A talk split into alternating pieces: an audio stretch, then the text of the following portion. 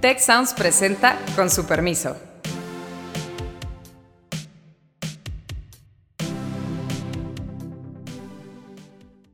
Con su permiso, soy Beata Boina y hoy vamos a hablar sobre la lucha contra el narcotráfico en las relaciones entre México y los Estados Unidos pues yo creo que la estrategia de México ahorita va a ser responder, no quedarse como los que no están haciendo nada, pero también yo creo esperando a que este tema se resuelva de otra forma. ¿Es tan mala realmente la posibilidad de la participación del ejército estadounidense en la solución de la crisis de narcotráfico en México? El propio gobierno del observador que los abrazos no han generado la pacificación que lo hubiera esperado. Eh, quiero dar la bienvenida a una nueva integrante de este podcast, Azucena Rojas Parra. Bienvenida, es profesora de Ciencias Políticas en el campus de Guadalajara del Tecnológico de Monterrey.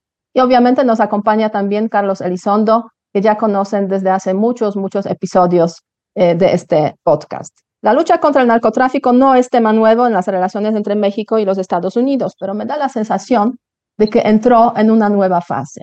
Carlos Azucena, nos estamos preparando para la invasión estadounidense en México. A ver, empecemos con Azucena. Gracias, Beata. Muchas gracias a todo el equipo por, por la invitación a estar aquí con ustedes. Con su permiso, y bueno, interesante este tema eh, sobre las relaciones de México y Estados Unidos en este temas de narcotráfico.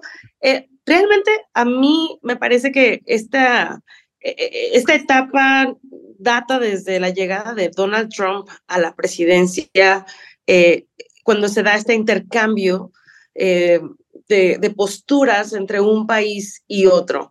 Yo creo que no es algo reciente, sino eh, se explica desde, desde aquel, aquella llegada, aquellas campañas electorales del, del 2016. Y ahorita llegamos justamente a otra coyuntura en donde eh, se presta lo que sucede, desafortunadamente, para volver a presionar eh, sobre lo que está haciendo México en el combate al narcotráfico, ¿no? Eh, hace una semana a mí, a mí me llamaba la atención cuando fue declarado culpable Genaro García Luna, bueno, era nuestro país el que hablaba de, de este tema y lo estaba poniendo en la agenda, pero había comentaristas que decían, tengamos cuidado porque pues esto se puede también revertir a, qué está haciendo el gobierno en la actualidad. Y yo creo que, pues bueno, suceden las cosas, sucede este incidente en Matamoros y es lo que ahorita eh, pues estamos viendo esa presión eh, hacia nuestro país. No sé qué piensan ustedes. Eh, sí, efectivamente, hay el tema de la coyuntura, yo diría, electoral en ambos países que favorece obviamente la confrontación, pero hay temas reales, hay problemas reales. Carlos. Mira, sin duda, eh, hay dos ciclos que están, creo yo, mezclándose. Por un lado está el fin de los, del sexenio del observador, el fin del primer cuatrienio de Biden, y eso genera una dinámica política en los republicanos que van a alzar la voz en esto, del propio gobierno de Biden que van a estar de resultados, y del propio gobierno del observador que los abrazos no han generado la pacificación que lo hubiera esperado. Y por otro lado están los eventos. Es decir, Tú puedes tratar de capitalizar lo de García Luna, pero lo que García Luna les dijo a los norteamericanos no es que el gobierno de Felipe Calderón era corrupto. Lo que les dijo es, si hay tráfico de estupefacientes de México a Estados Unidos, es porque el gobierno es corrupto. Y si hay tráfico de fentanilo a Estados Unidos, la conclusión es la misma. Y en Estados Unidos traen la enorme presión de cientos de miles de muertos por año en sobredosis, principalmente fentanilo, que principalmente viene de México. Entonces es una combinación compleja. Sí, es una combinación compleja y aquí solamente recordar que este, hace poco eh, hemos visto el informe, varios informes de, en los Estados Unidos que los cuales se confirma que de los 100.000 muertes por sobredosis justamente al año, 80% están causadas básicamente por, por, eh, por fentanilo y eso es el punto principal. Y el fentanilo no es un tema reciente porque ya en los informes del 2018-17 pues aparece esa droga sintética eh, en el contexto pues de, del problema de drogas en los Estados Unidos y en el mundo en general. Eh, Pero la dinámica que ha tomado es nueva. Sí, es cierto. Hace años moría mucho menos gente y esto se da, y tiene razón el presidente de los cuando dice, arriba de una, después de una crisis de opioides de otro tipo, farmacéuticos, por una política de prescripción médica absurda en los Estados Unidos. Pero si ese es el origen, para la dinámica política de hoy, México-Estados Unidos es irrelevante. Los Estados Unidos necesitan una serie de resultados y el gobierno mexicano no tiene hoy las articulaciones que tuvo en el pasado con costos y problemas y creo que nos va a llevar a un fin de sexenio lleno de lo que hemos visto de republicanos con unas críticas hacia México y también de demócratas que yo no recuerdo recientemente. A la, la primera parte de tu pregunta, Beata, yo creo que es el cambio cualitativo respecto a lo que había arrancado en el sexenio. Si uno ve las declaraciones de Estados Unidos respecto a México, del sexenio, el arranque de sexenio respecto a ahora, hoy nuestra foto se ve mucho peor. Ahora bien, Azucena, este, México lleva, bueno, México a través de sus representantes más altos, quiero decir el presidente, pero también el canciller, eh, los eh, representantes de, del legislativo mexicano, el Senado, los, la Cámara de los Diputados, llevan más o menos un par de semanas, básicamente, este, con unos mensajes muy fuertes contra los Estados Unidos, contra la posibilidad de la eh, intervención militar de parte de los Estados Unidos, que creo que es bastante exagerado. Pero ¿cómo tú ves, cómo tú evalúas esa estrategia que ha tomado México en esas últimas semanas para responder precisamente a las demandas, cuestionamientos, solicitudes de parte de los Estados Unidos? Yo creo que, como mencionaba al inicio, eh, tienen que, como está el tema, el tema en la agenda y está causando eh, pues tanta tanta intriga o tanta preocupación eh, en la opinión pública, ellos de alguna manera también eh, utilizan esto para defenderse y lanzar la pelota al otro lado, ¿no?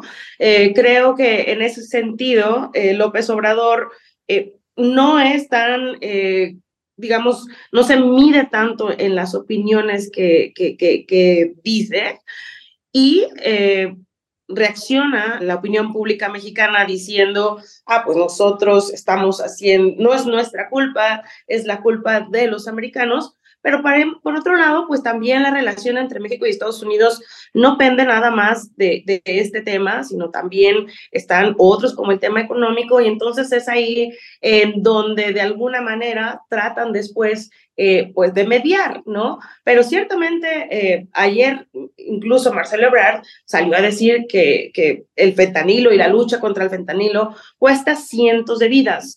Eh, y entonces también se defiende desde el presidente hasta el canciller diciendo que México está haciendo su, su lucha porque esto se, se, se revierta ¿no? En el fondo también lo que está pasando es que hay otro, otro elemento, eh, otro actor relevante en esto, que es China. Entonces, eh, también, ¿no? Lo, menciona, lo mencionaba eh, Andrés Manuel López Obrador el día de ayer diciendo, recuerden que esto viene de China.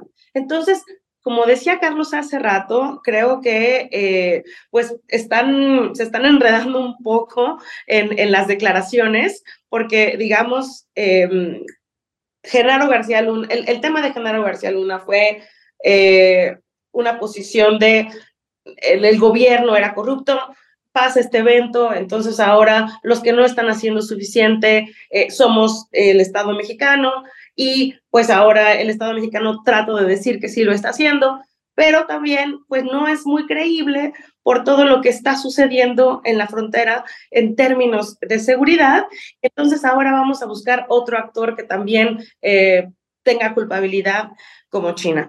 Entonces, em, creo que en esta parte, Beata, es, es muy delicado el pensar qué quiere México con, todas estas declaraciones y a dónde, a, a, quién quiere, digamos, responder en Estados Unidos. ¿Quiere responder a, que, a, los republicanos o quiere responder a los demócratas, ¿no? Porque además allá este tema eh, del narcotráfico es, es, cada, es también polarizante. Entonces, por supuesto, los republicanos les conviene decir que no se están haciendo bien las cosas, que esto no está funcionando, y a Biden, pues no tanto, porque no es un tema en el que él eh, ponga mucho énfasis. Pero están ahorita con esta presión, eh, pues, de, las personas muriendo por esta, por esta situación. Entonces, pues yo creo que la estrategia de México ahorita va a ser responder, no quedarse como los que no están haciendo nada, pero también yo creo esperando a que este tema se resuelva de otra forma. Hoy en día está el tema económico y pues yo creo que lo van a tratar eh, un poquito de desvanecer para, para ver qué se va a hacer. México grita mucho, ha gritado mucho en esas últimas semanas, este, eh, pero, pero la verdad es que eh, también ha tomado, yo diría, algunos elementos para suavizar esa tensión entre Estados Unidos y, y México. Y yo creo que el, el ejemplo más claro de esto es el comunicado conjunto que ha salido la semana pasada, eh, el viernes, eh, sobre el lanzamiento de la segunda fase del acuerdo marco del Bicentenario para la Seguridad. ¿Cómo tú ves ese, ese, ese documento, digamos, ese elemento como parte, obviamente, de esa respuesta de México o pues eh, respuesta, porque no hay de otra, frente a lo que está pasando? Yo creo que es parte de este balance entre, entre defender el, el, lo que se está haciendo y, el, y, la, la, opinión que tenemos frente a Estados Unidos, pero tampoco podemos irnos de bruces. Carlos.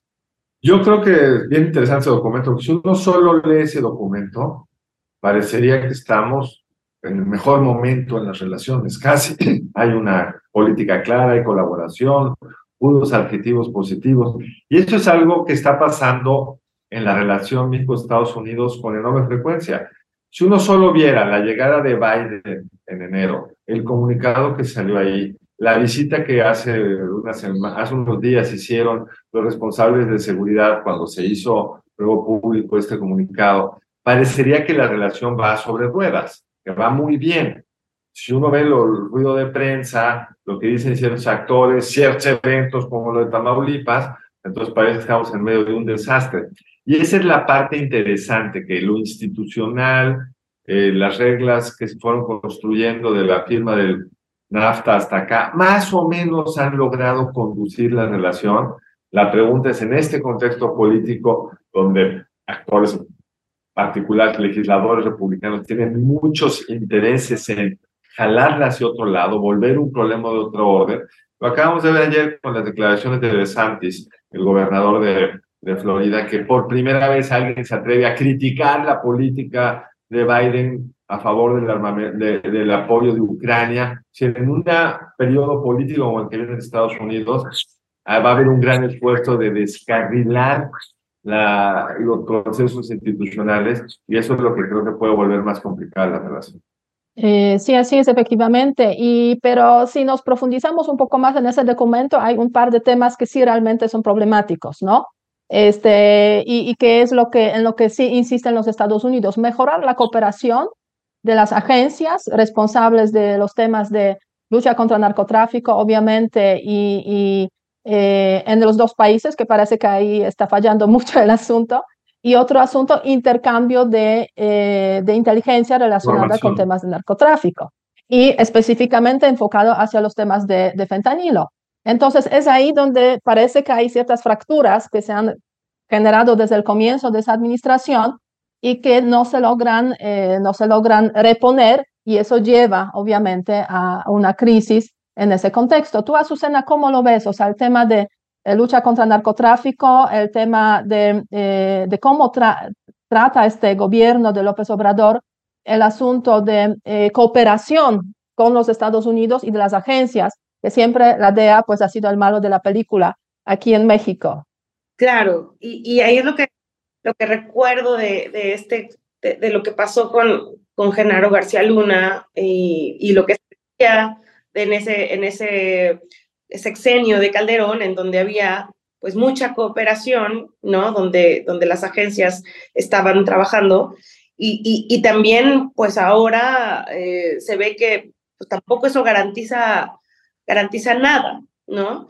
Y, y, hoy en día, pues seguramente hay esos huecos que tú, que tú mencionas y que creo que no se pueden eh, eh, romper. Ya Biden tiene que hacer algo por, por, por, mejorar la cooperación, por mejorar esos mecanismos, porque si eh, sigue fallando esa parte y, sigue pasando la droga y, siguen afectando a los ciudadanos norteamericanos en territorio mexicano, bueno, eso es totalmente eh, materia para afectar el gobierno actual. y, y, se vienen las elecciones y, digamos dentro de, dentro de las preocupaciones más importantes para los republicanos, totalmente es uno, eh, digamos, coinciden en temas, en temas económicos, terminan, coinciden con los, con los demócratas en temas de presupuesto, pero en donde están eh, poniendo ellos eh, la llaga es en temas de migración, en temas de la del defensa de Estados Unidos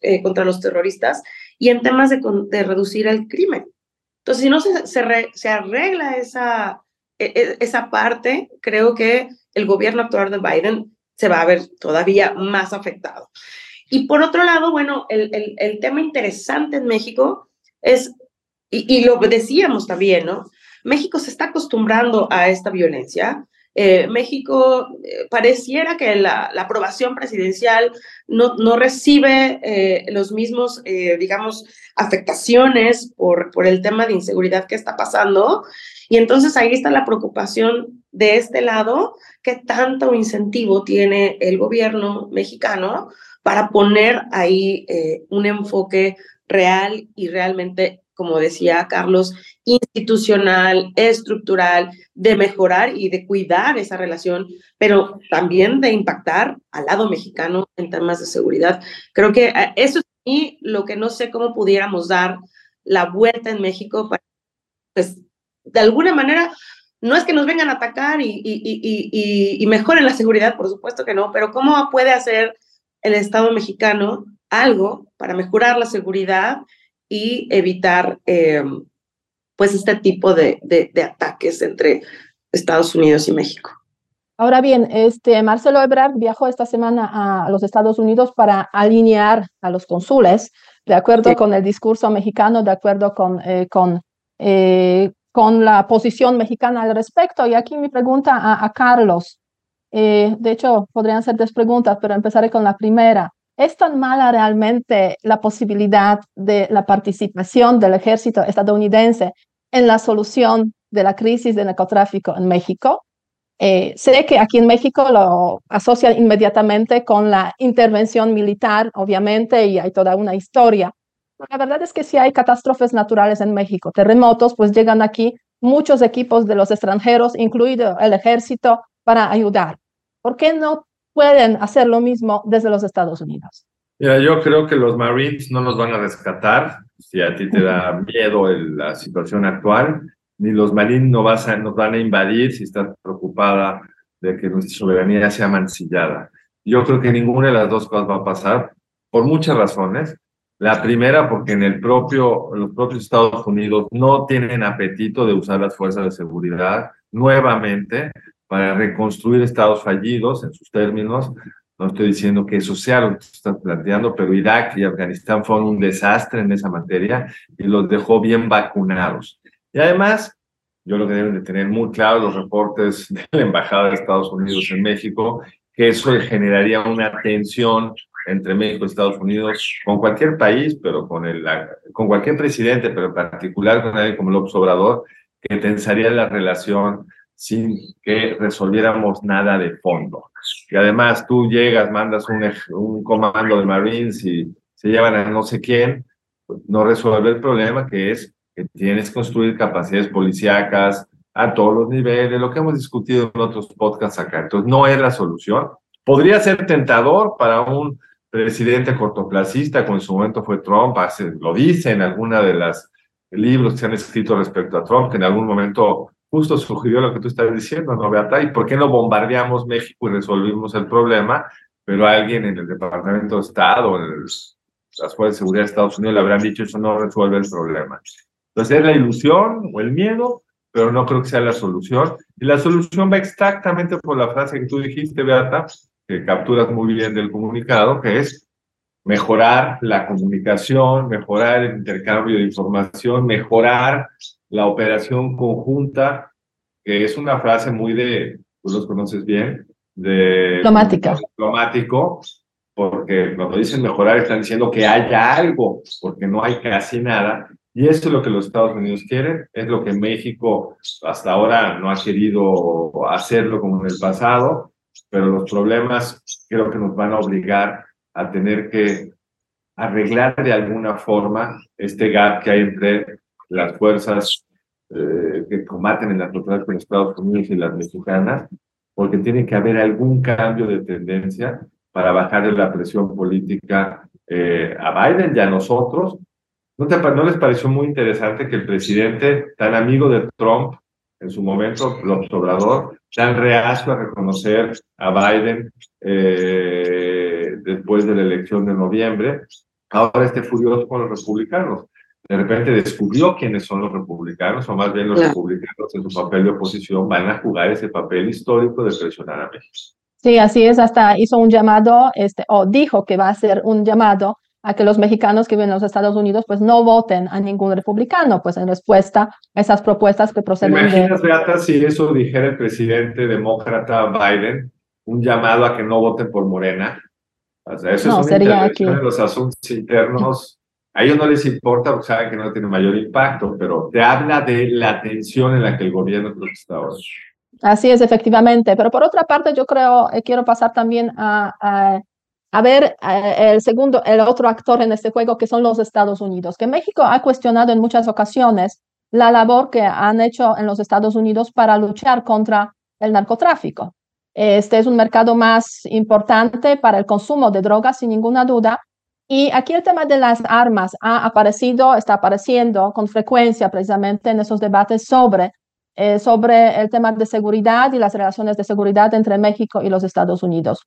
¿Cómo ves, Azucena, ese argumento precisamente este, en ese contexto de esa crisis que estamos viendo eh, en esos momentos?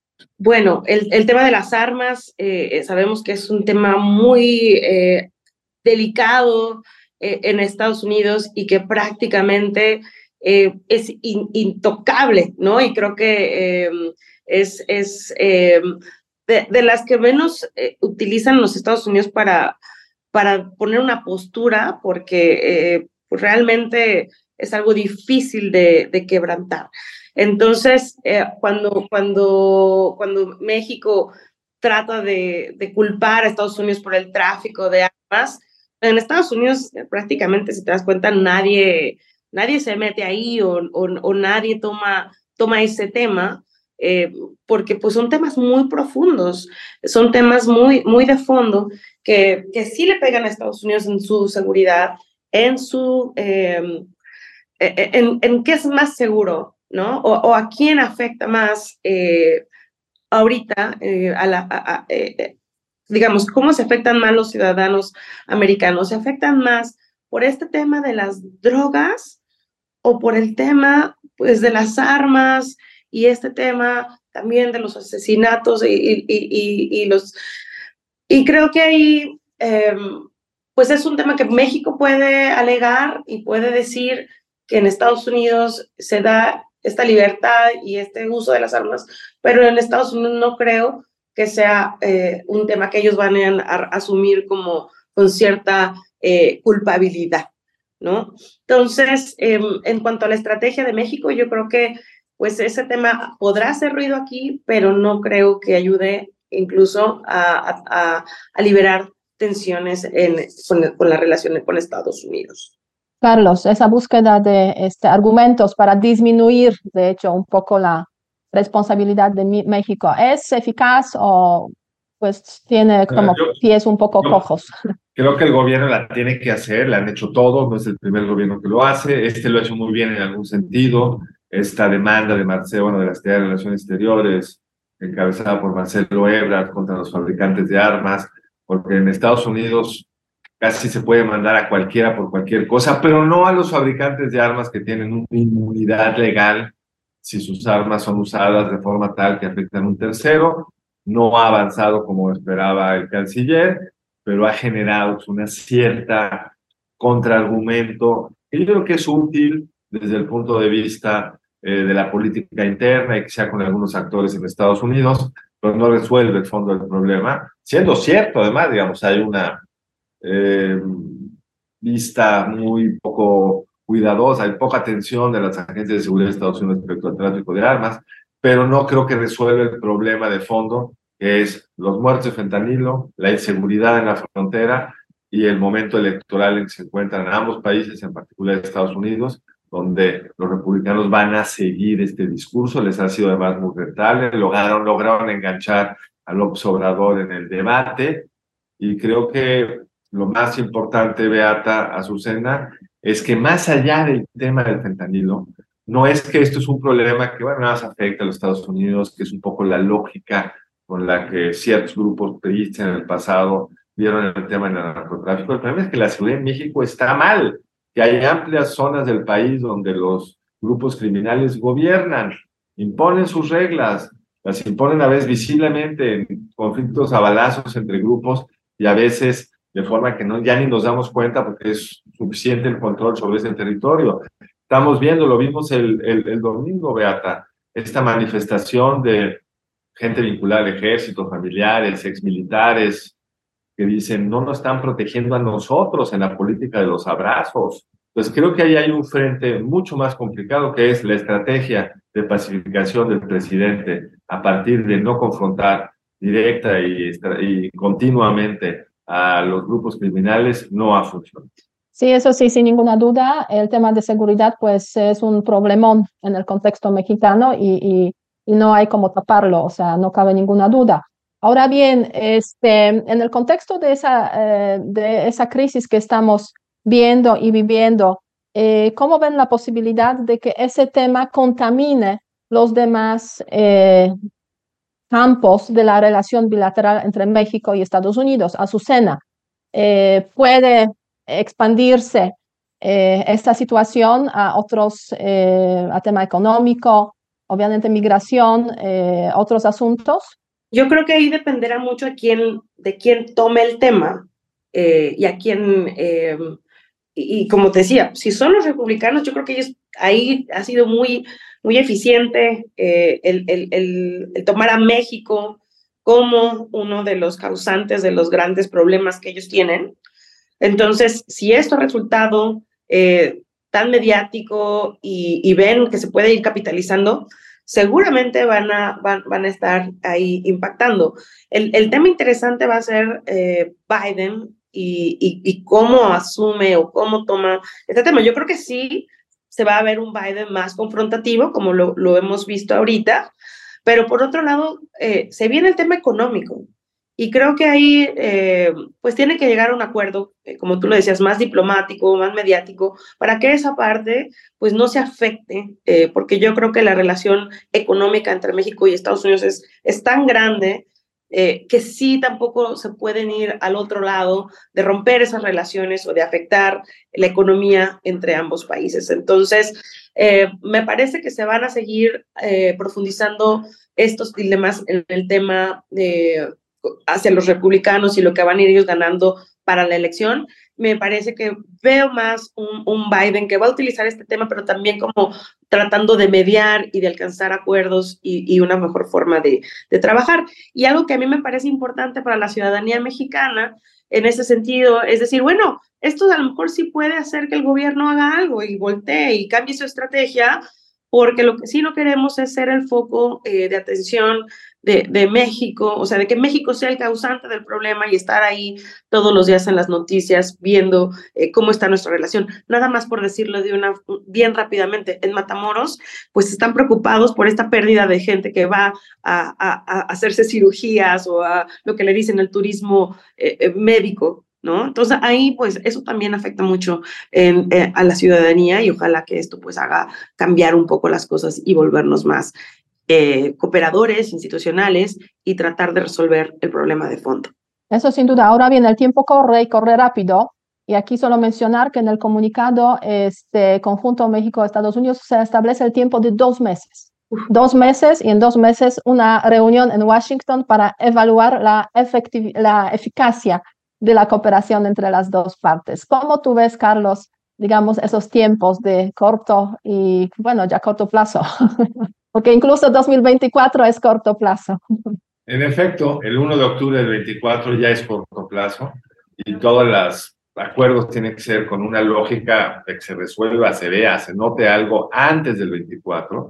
Si estuviéramos con un presidente como Trump, seguramente se contaminaría mucho más rápido en otros ámbitos de este ámbito. Hombre le gustaba ser transaccional, te voy a poner muros si no es tal cosa, te voy a dejar de importar las, voy a poner una barrera arancelaria, no te voy a dejar entrar sin aranceles a la economía de Estados Unidos y ahí el gobierno de López Obrador reaccionó muy rápido. Los demócratas son más, digamos, profesionales en algún sentido, ven más los intereses de mediano plazo y hasta ahora no han tenido más que esto que dices tú. Vamos a ver si en dos meses hay un cambio y yo creo que va a depender de no resultados verdaderos de que se exporte o mucho más o mucho menos fentanilo, eso no se puede resolver tan rápido, pero de que haya realmente un cambio de actitud de la administración mexicana respecto a la colaboración es lo que van a evaluar en dos meses.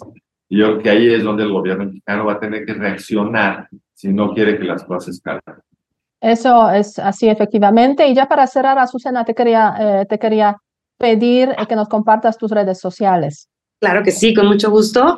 Estoy en Twitter con Azuropa, así como suena a Z-U-R-O-P-A, y también en Instagram. Muchísimas gracias a ambos por la participación. Seguiremos con el tema porque es un tema relevante no solamente para las relaciones entre México y Estados Unidos, pero también para la situación interna en este país. Y con su permiso nos despedimos pidiendo que nos sigan en nuestras redes sociales, arroba socialestech eh, en nuestro blog, comenten y eh, aquí estamos. Muchas gracias. Si quieres conocer más sobre el comercio y los negocios, te invitamos a escuchar Territorio Negocios. La experiencia del cliente o del usuario es cada vez más importante. El podcast en el que hablamos sobre las nuevas tendencias de innovación, emprendimiento, finanzas y liderazgo en México y en el mundo. Escúchalo en Spotify, Apple Podcast y Google Podcast. Muchas gracias al equipo del Tecnológico de Monterrey y de Tech Sounds. Productora ejecutiva, Lisbeth Siller. Productoras de Con su permiso, Stephanie Cisneros y Eva Obano. Diseño, Lisette Rodarte. Analíticos y alianzas, Lilia Martínez. Postproducción, Max Pérez y Marcelo Segura. Les invitamos a escuchar el siguiente episodio de Con su permiso y el resto de programas de Tech Sounds en los canales de su preferencia.